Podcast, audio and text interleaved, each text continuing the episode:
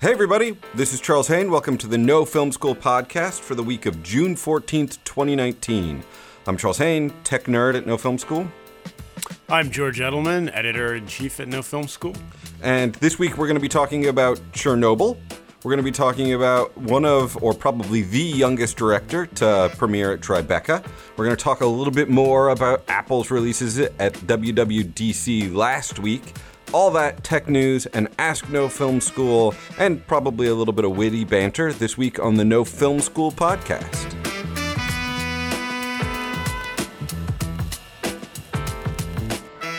Hey everybody, the week of June fourteenth, twenty nineteen, No Film School podcast. Again, George and Charles, and the first story this week we're talking about, and yes, we know we're talking about it a week late, but we both have kids, so we don't get to watch things as quickly as everybody else gets to watch things. But we have to talk about it because, frankly, it is the T V event of the year, much more so than I think Game of Thrones ended up being in the end.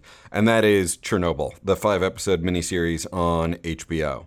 So if you haven't seen it, it is a five-episode miniseries. It's written by Craig Mazin. If you don't know who Craig Mazin is, he's most famous for being Ted Cruz's college roommate. That's actually not true. He's a famous writer who's written many, many things, and he's very, very good, and you should watch Chernobyl and appreciate his artistry. He was also Ted Cruz's college roommate. So Chernobyl is a classic H B O miniseries style show. Yes, we're in the middle of peak T V, and we're seeing a whole lot of, like, very new stuff that's happening in new forms, but this is actually really classic H B O. It reminded me of some of the original, like, nineties uh, H B O stuff. It is very much about, like, big themes and telling a true life story and a lot of things that, like, I really associate with very classic uh, storytelling. And the cinematography and directing is phenomenal.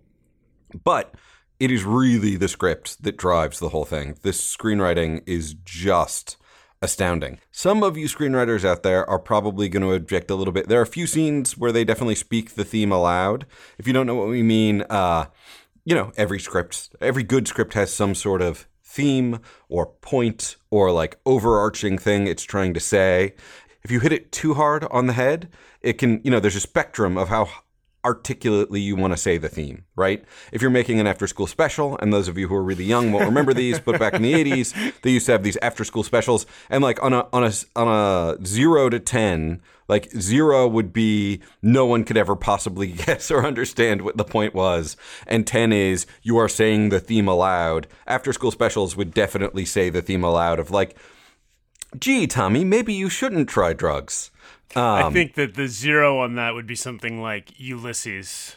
Yes. I think when we're talking about things like a T V show or a miniseries, the idea isn't to obfuscate theme. Uh, you want to put that out there. People want to be able to figure out what something's about. So to me, Chernobyl doesn't hide its... And look, you can uh, read about on, on No Film School, you can read about...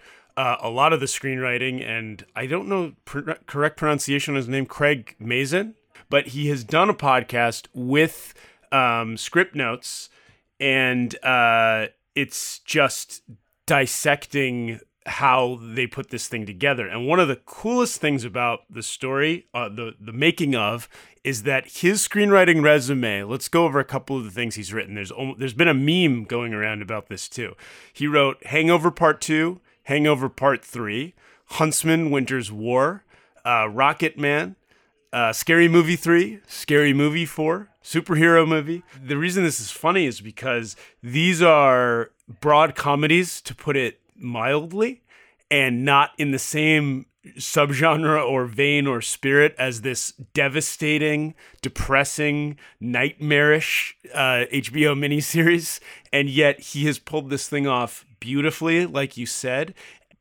Writers and, and creatives are capable of so much more, and their, their range may be so much greater than we think, because the opportunities uh, may not have allowed them to stretch their wings. This is know? clearly one of those things of, like, a talented writer who was maybe not always booking jobs to their full potential, getting a real, like, grind about a specific subject and doing a lot of the research. Also, I want to say, like, this is not a ten on the scale of spelling out the theme. On a zero to ten, this is like a five.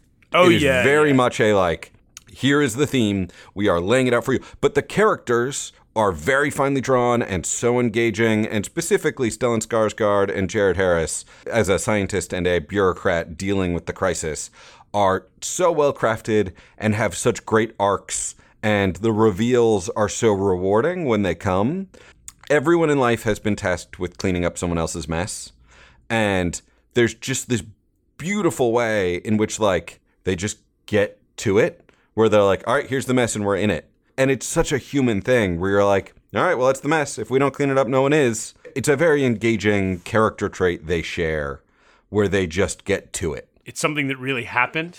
It changed uh, it changed the course of history, certainly. It, it arguably devast- brought down the Soviet Union in, in some ways. Like, it certainly yeah. was so financially costly for the Soviet Union, it made it difficult to continue. And it was, I, I think you could say, part and parcel of a lot of the problems Uh, going oh, yeah. on. You know, one of the things that fascinates me about that first episode, I can't believe all these first responders, for example, all these people didn't immediately know how awful it was to see an accident at a nuclear power plant. And I suspect on some level that's the suppression of information. Um, but on another level, uh, I think it just changed the world in terms of our knowledge of what kind of dangers these things posed. I am old enough and you're old enough to remember the U S S R feeling like, an, you know, we, we played as kids on the playground that we were in fighter jets shooting down Ruskies. Yeah, that's and what, yeah. They were the big dark bad guy, and they had this accident. Like, I was in rural Illinois at the time, and I definitely remember it as being like, that's terrible. But I also remember, like, sort of a sub text of like, well, yeah, but, you know, never happened in America because we're better. I think there's still always a, well, it's not going to happen, and it's not it's not going to happen here, or it's not, there's reasons that could never happen. But look, Flint, Michigan doesn't have clean water. I mean, yeah. There's a lot of ways in which it's about how a government handles a disaster, how a yeah. government communicates with its people, and what news is real or fake, not to bring up that thing. But they, that... Well, no, uh, I mean, it is that, about what... Like, it was originally inspired by fake news and our changing relationship with truth. And, like, that's the thing, is, like, every historical movie is always a commentary on the time in which it's made. Right? Yep. So, like, you you look at Lawrence of Arabia, and Lawrence of Arabia is very much about, like, some events in the nineteen twenties, but it is yep. also really about America in the nineteen fifties and sixties and England, and, like, those issues are playing out. And, like, you know, I suspect that they are very comfortable with the fact that Chernobyl is very much about Chernobyl and Kyiv and Pripyat in the eighties and Moscow, but it is also very much about what is happening in the world today, facts, the way in which they're communicated, the way in which the facts are manipulated in order to present the truths that powerful people want, as opposed to actual ground factual truth, is a really powerful theme in this story. Yeah. I mean, we have to comment on the cinematography, the directing and the acting and the music. It's phenomenal. And also what's super amazing and sort of interesting is that, like, in Lithuania, there is uh, Chernobyl had a sister nuclear power plant that is still standing. So they were able to shoot at, in Lithuania at a power plant that looks very much like Chernobyl did, uh, that was recently decommissioned by the E U. And in Lithuania, there are also freestanding apartment blocks. Now, there's some historical inaccuracies, but, like, you, you're still watching it the whole time. And you're just, like, flabbergasted that this world still exists to shoot in. I mean, honestly, until I did the research after the show, I was convinced, because I don't watch the making of episodes as they go. I wanted to wait until the end to watch them. I was convinced mm-hmm. a lot of it was C G I. There is some C G I in the explosions and whatnot. But even that is so, you know. Understated. This, I, it's so understated I, I, and it's so good. I heard someone say, I envy anybody who hasn't started it yet. Like, get into it, enjoy it. It's it's masterful work. And I would also just add, it is, one, oddly enough, it is about Chernobyl, but it is one hundred percent about America right now. Yeah, absolutely. All right, well, that's a great conclusion and a good time to pivot to topic number two. One of the big posts in the last week was an interview with Philip Yeoman's, who wrote, directed, and shot Burning Cane, a Tribeca-winning debut feature. And here's the crazy thing. He was sixteen years old when he got started on this. So a teenager who won Tribeca with his first narrative. Uh, and, you know, the story just kind of gets crazier from there. Uh, we have an interview up on the site with him about it. people have loved it largely because this is, you know, this is one of those stories that's proof that you can just say, hey, I want to make this movie. I want to tell this story. I have access to a camera and I don't need a whole lot more. Um, and he pulled it off, and winning Tribeca is, uh, winning the narrative competition is quite an achievement. And, um, so one of the things that I would highlight about this is that he shot it. He wouldn't reveal the budget, but he said it was less than uh, Blair Witch. And he shot it with about two to three other people uh, in eighteen days with five days of pickups. Um, he had help in casting. Wendell Pierce played the lead, who uh, you'd probably remember from The Wire, among other things. Um, but... You know, they, they got an Airbnb, they went out to a rural part of Louisiana, and they shot this movie. And uh, the movie is, a, I guess, a personal story to some extent, but it's something that had sort of uh, represent representative of his experience um, uh, with religion. And it's, uh, you know, haven't seen the movie yet, but the story is amazing. And I think it's, again, a testament to, we we live in a time where you can... with just your phone, really, you can go out and you can shoot a feature, and you don't need a whole lot. And he got help finishing in post. He contacted uh, Beasts of the Southern Wild director Benh Zeitlin, who was a fan of his ideas and his work, and helped him get access to post-production facilities. So these things don't ever really happen without bringing on certain names. It's it's harder if you can't, but uh, it's still a great story. And I think that... The- but it's not like he had like a family connection to Benh Zeitlin. He literally cut a trailer from his footage and sent it to Benh Zeitlin on Instagram. And Benh Zeitlin checks his I don't know you messages on Instagram, which, like, good for him, because I don't check those messages. Uh, That's a really good point, yes. But, like, he, he checks it. He liked the little sizzle trailer that was cut together and responded to an Instagram. Like, he slid into Ben, in- Benh Zeitlin's D Ms in, in to talk in internet speak. Uh, one thing I want to point out about this, and also Zab- uh, Xavier Grobet, the French-Canadian director, who also made a feature. I think he made his feature at eighteen, so a little little old, a little long in the tooth for his debut feature compared to this guy. But um, I really want to give a shout-out in both cases. Both stories involved some intervention from high school teachers. High school yes. teachers don't always get the appreciation they deserve, but in both these cases, students in their high school classes wrote something that had something in it that was like real and interesting and engaging. And in both cases, some form of mentorship and encouragement came from that high school teacher. Uh, he was in a, a film program at the New Orleans Center for Creative Arts. But yeah, he had a story he wrote, a script. And uh, I guess it was like for a short, um, and he never shot it. Um, and... The teacher said, you should make this a feature. And in his own words, he became obsessed with the idea of doing that. I can't give a shout out to high school arts teachers without giving a shout out to Ruth Fishman, Richard Montgomery art teacher in the nineties and the two thousands. Very encouraging to me in my early progress. Gave me a compliment that was so complimentary, I initially thought she was kidding. Um, and like I still think about it twenty years later because it's had a big influence in a lot of the direction of my career. So thank you, Ruth Fishman, and all of you high school arts teachers who are encouraging a wide variety of voices. Uh, I cannot wait until this film is publicly available so I can give it a look. I hear nothing but good things from people uh, from from the buzz. All right. Up next, yes, we talked about the new Mac Pro last week, and we totally covered it. But what we didn't really talk about in detail last week in the new Mac Pro is we didn't talk about the monitor, the new X D R monitor. So the Mac Pro, six thousand dollars, I one hundred percent support its price.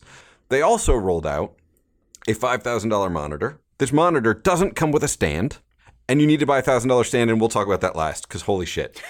So one of the big problems of being a filmmaker is you work really hard and maybe you're even in a color suite and you're working really hard and you're on like a, a Flanders D M two fifty, a, a, one of the best monitors out there, twenty-five thousand dollars monitor. It's beautiful. You know exactly what it looks like. It's it's like perfect on that monitor.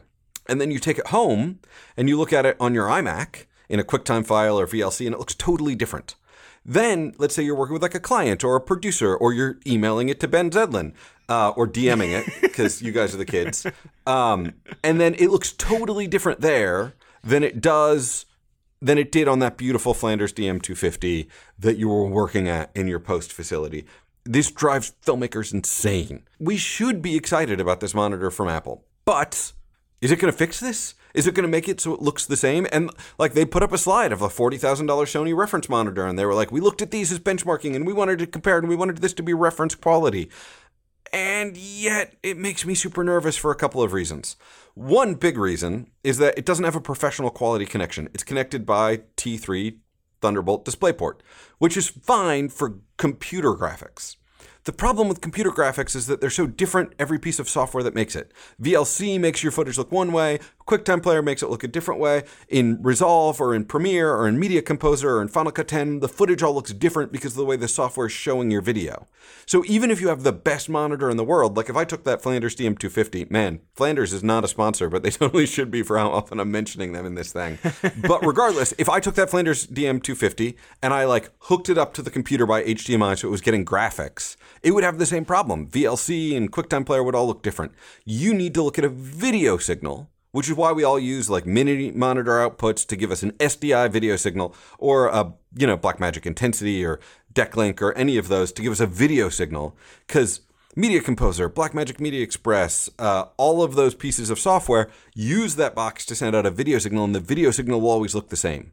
Now, Blackmagic mm. already has the Blackmagic Teranex, which we also did an article about, which is specifically designed for this, which like is Thunderbolt on one end and DisplayPort on the other, and it gives you like video scopes and an accurate signal. So combining this six thousand dollars monitor with this fifteen hundred dollars box for about seven thousand five hundred dollars, you can set it up properly so it's getting a real video signal, and you can use the Teranex box for upscaling and downscaling and to get your on-screen video scopes and all that stuff. So for about seven thousand five hundred dollars, you can make it a true reference monitor. But here's the problem. I'm imagining a scenario where I have a very rich client, which happens sometimes. You know, you're working on commercials, you're working on music videos, and the client has spent fifteen thousand dollars getting this Apple X D R monitor and the Mac Pro, and then I email them a link to the work. And for whatever reason, they open it up on their thing and it looks wildly different on their monitor because they're using, who knows, they're looking at it in something where the software makes it look differently. It's going to look wildly different there than it did even if I had the same setup, but I used the Blackmagic box to give it video signal. So identical monitors, but the image looks different because of software. That client is going to call me and they're going to be like, yo, it looks way too bright. And, I, and I'm going to be like, oh, well, your monitor might not be right. And they're going to say, no, man, I paid six thousand dollars for this Apple monitor. It's reference quality. It's totally right. They're fair to say that. They're spending six thousand dollars. Now, my hope beyond hopes is that Apple has a plan for the software problem. The thing Apple's always done really well is software-hardware integration. So are they going to make it so QuickTime Player and Final Cut ten look accurate so that they look the same? And the biggest clue that this might be happening was that at the demo, they had Resolve set up, and they had Resolve set up running at the demo in full screen mode with your U I on one screen and full screen on the other. And as far as I know, they didn't have the Blackmagic Teranex doing it. It was a dual screen Resolve setup with the U I on one, full screen on the other, which Resolve doesn't normally let you do, really. I mean, you can, but it was like a it was a distinct moment where it was like, oh, have they done something in the software O S level to make it so that they'll look the same? Honestly, if it just matched between Final Cut, Media Composer, Fun, uh, QuickTime Player, and Resolve, I would be happy. There's some other interesting things about this monitor that confuse me. So, like, it's got sixteen hundred nit peak brightness and one thousand nit continuous brightness, which is great. But I don't know about you, but if this is if I'm using this for U I, user interface, I'll have it, what, like three feet from my face? Like, I've got a twenty-seven inch monitor in my office at my standing desk. It's it's probably thirty inches from my face. I don't want a thousand nits thirty inches from my face. Like, when I think about a thousand nit monitor, I want to be like twelve feet away. It's on the other side of the room. I imagine what's interesting about this monitor is that most people will turn the brightness down a lot. So I get get up pretty close. Not that I'm in the market for this thing. I'm more than three feet. I'm closer than three feet. Yes. Um, no, I mean, I have to work really hard. I have a big, complicated, like, treadmill desk with a split Kinesis keyboard and a, my monitor on an arm stand and stuff. Like, I, I have to work really hard to get the monitor that far. Can you, Most uh, people, can you share a picture? I will totally tweet out a picture sounds, of my ridiculous sounds pretty bed. Awesome. Dude, I think it's the future. Anybody who wants to start a treadmill desk business with me, talk to me. I hired an engineer. The treadmill is controlled by my computer, by an app. We used Arduino. totally want to bring this to scale. Regardless... Wait a second. Uh, I, okay, we have to talk about that at some point. That's fascinating. But regardless, so the other thing that is weird about this monitor, and this is something actually that uh, Juan Salvo flagged, thank you, Juan, was that, so like that forty thousand dollars Sony monitor has individual pixel dimming. So there's a backlight on monitors. Everybody or most people understand there's a backlight on a monitor. So you've got like this sort of front element that creates the color, and you've got a backlight that makes brightness. Each individual pixel in the forty thousand dollars Sony monitor has an individual dimming zone. So that million or billion pixels or whatever can be turned brighter or darker by that individual pixel dimming. Apple was really excited that they have five hundred twelve dimming zones. The problem with five hundred twelve dimming zones is that that means there's thirty-five thousand pixels per dimming zone because it's a six K monitor. Well, why is that a problem for filmmakers? So let's say I'm working on a project and it's like a, I'm doing a sword and sorcery thing and I've got a character and they're like walking out of a cave carrying a sword and a little glint of light is on that sword and it's like a four pixel glint of light, right? And, and, and they're walking out of a cave, so they're surrounded by inky darkness holding a sword with this glint of light. On, on the forty thousand dollars Sony monitor, there's going to be no halo around that light.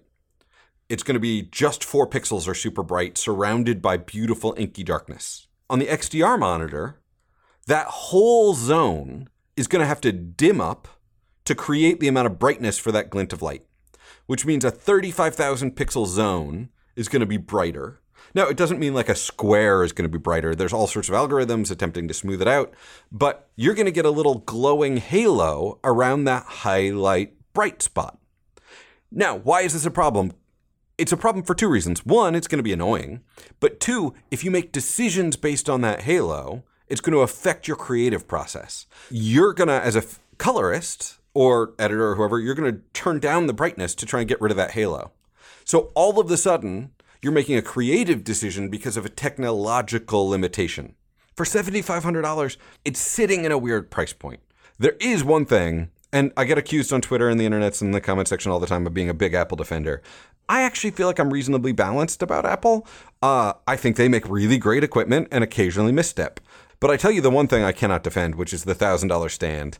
I have no idea what the plan is there. Especially because when I first heard there's a one thousand dollars stand, here's what I thought they were doing. Because the, so the stand flips the monitor from horizontal to vertical, right? Which is a thing that like Dell has been doing for ten years. And I don't really know any filmmakers who do it, but I know a lot of graphic designers who do it, who have like their main screen and then like their bins in the right-hand one and it flips up and down. It's a common thing. There are monitors that do it. They do not have a one thousand dollars stand. It's doable. But the problem with that flip is that you're always running cables to the monitor. And so when you do the flip, sometimes you gotta like reach back a hand and make sure that the cables are moving properly and all that mm. stuff. And so when I first heard there's a one thousand dollars stand, I was like, holy shit. Do you just plug the cable into the bottom of the stand and then the stand runs the signal up to the monitor? So when you flip it from horizontal to vertical, it just does it naturally and organically and there's no problem. That's what I was excited about. I was like, oh, one thousand dollars seems pricey for that. But if it does it like that, I guess I get where they're coming from. The stand doesn't even do that. You still have to run a cable to the monitor. So when you flip from horizontal to vertical, you still have to make sure the cable's not catching on anything. I'm mixed on the X D R. I have no idea what one thousand dollars is paying for with that stand. I don't think anyone does. I have a seven hundred dollars H P monitor that I bought new. It's twenty-seven inches. It's co- hooked up with DisplayPort. I use it with my laptop. It's sitting on my thing. seven hundred bucks, whole monitor, perfectly acceptable. And it's great. And I'm holding it with like a fifty dollars Visa mount stand that Wirecutter recommended that clips onto my Just desk. Just make sure it doesn't fall off while you're treadmilling. That's it does, my concern yes. now. That's so, all I can think about. All right. So we have one story for us this week in tech news, and that is Neat Video has just come out with revision number five. So what is Neat Video, you ask? Well, right now, a lot of software you buy comes with noise correction plugins. Resolve has noise correction built in, in the studio version for three hundred dollars. And what noise correction does is it analyzes the shot, and it tries to figure out what's picture information and what's noise, and it tries to remove the noise. Noise correction is a very common process these days. However, even though it's built into Resolve and a lot of color grading apps, actually, it wasn't even originally a plugin. Like back in the eighties and nineties, it was a physical piece of hardware. It then moved to plugins, and there's a bunch of popular noise correction plugins. My favorite for the longest time, and actually one that I continue to keep in my palette even though I own Resolve Studio, is Neat Video. So Resolve has a built-in hmm. noise corrector, and I use it a lot of times. However, Neat Video was always sort of the magic pocket trick that everybody always had. It was like one of those things that you talk to other like freelance editors, freelance posties, freelance D Ps, and like uh, almost everybody would have found a shot where they needed to buy Neat Video at some point. Um, and it's a really sophisticated, really powerful noise correction plugin that I think people should look at, especially since if you're not using Resolve, it plugs into After Effects, it plugs into Premiere, it plugs into Media Composer. Now, revision five has a couple of big improvements. One is flicker.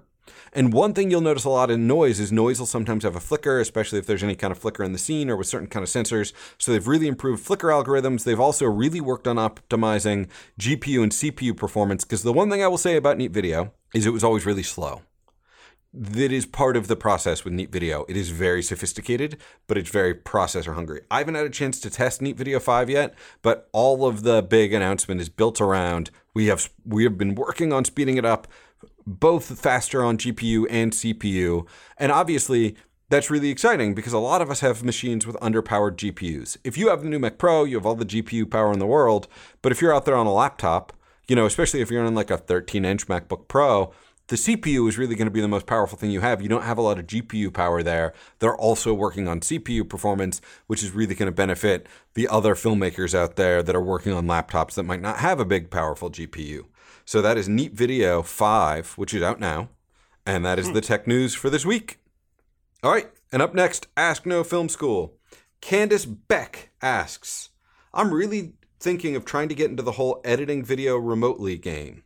I landed my first international client two months ago for creating intros for video. It was super enjoyable. Got me thinking, maybe I should try to get into editing in general. What should I do? Should I sign up on Fiverr? Um... This is a really great question because we are entering this weird world where a lot of work is remote. One of my biggest clients, I only met in person because I sought them out once when I was in L A, but I landed them as a client after I moved to New York, even though they're an L A-based client. And, you know, once I was in L A, I was like, hey, we've been working together two years. Maybe we should meet. Um, I, w- I do want to say I'm still the world's biggest believer that real work happens in person. The difference between an editing session... Like if I'm cutting a narrative project, I want to sit with my editor for eight hours in person watching footage, looking at alternate takes. You know, every once in a while you hear this thing where it's like, oh, the director will do a cut and the editor will do a cut and then we'll watch them both together and we'll talk about what to pull from each.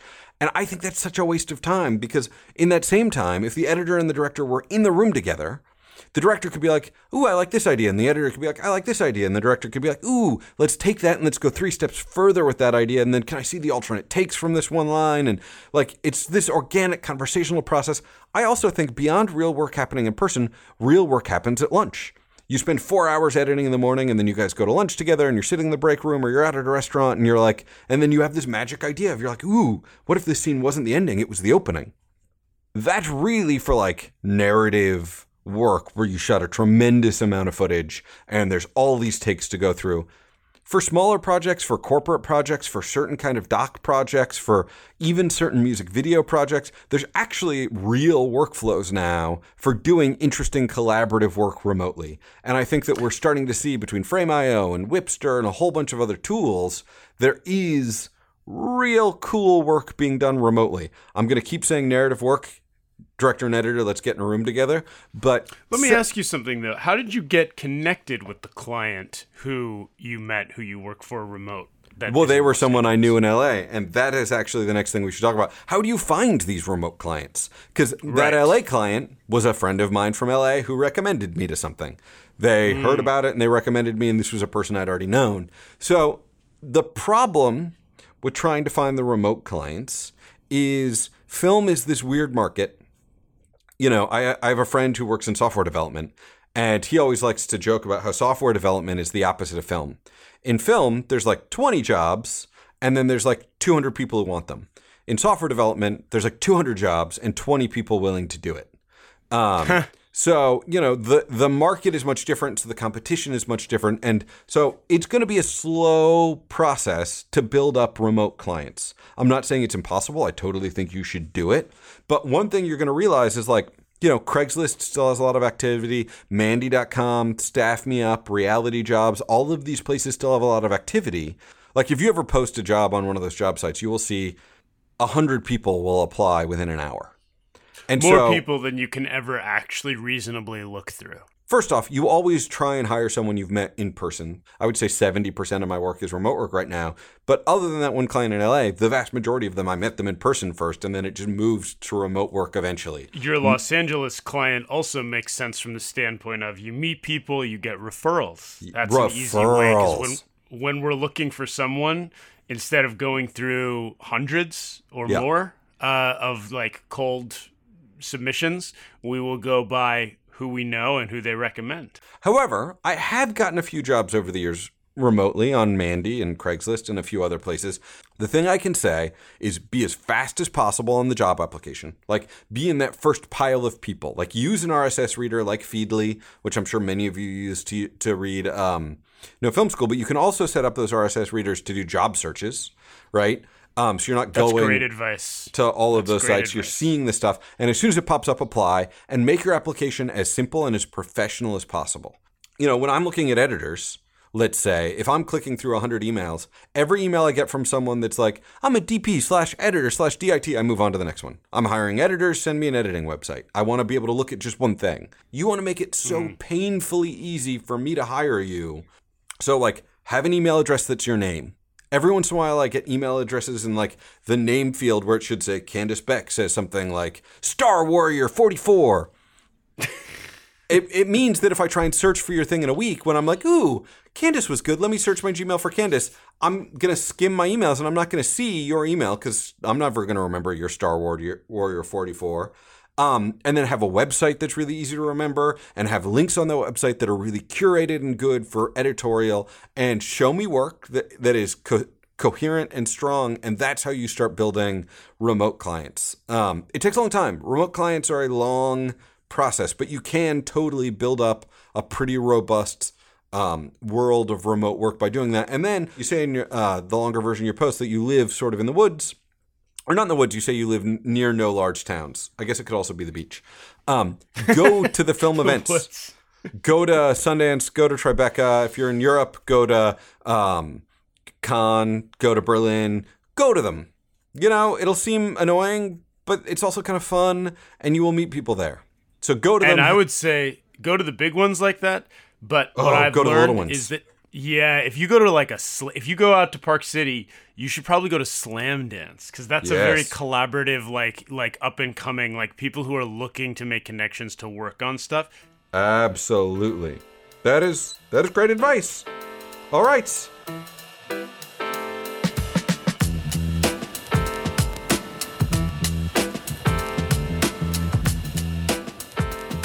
So that is another week on uh, the No Film School podcast. Don't forget, if you have a question for Ask No Film School, you can check it out on the boards, or you can email ask no film school dot com. If you want more tech news, there's a podcast I host called The Week in Film Tech, which is full of all sorts of tech news stories. You can also uh, continue to read all of these articles at no film school dot com. You can also sign up for our mailing list, where we send out a mailing reminder of the podcast, which will have links to all the things we covered. So a lot of options to stay in touch.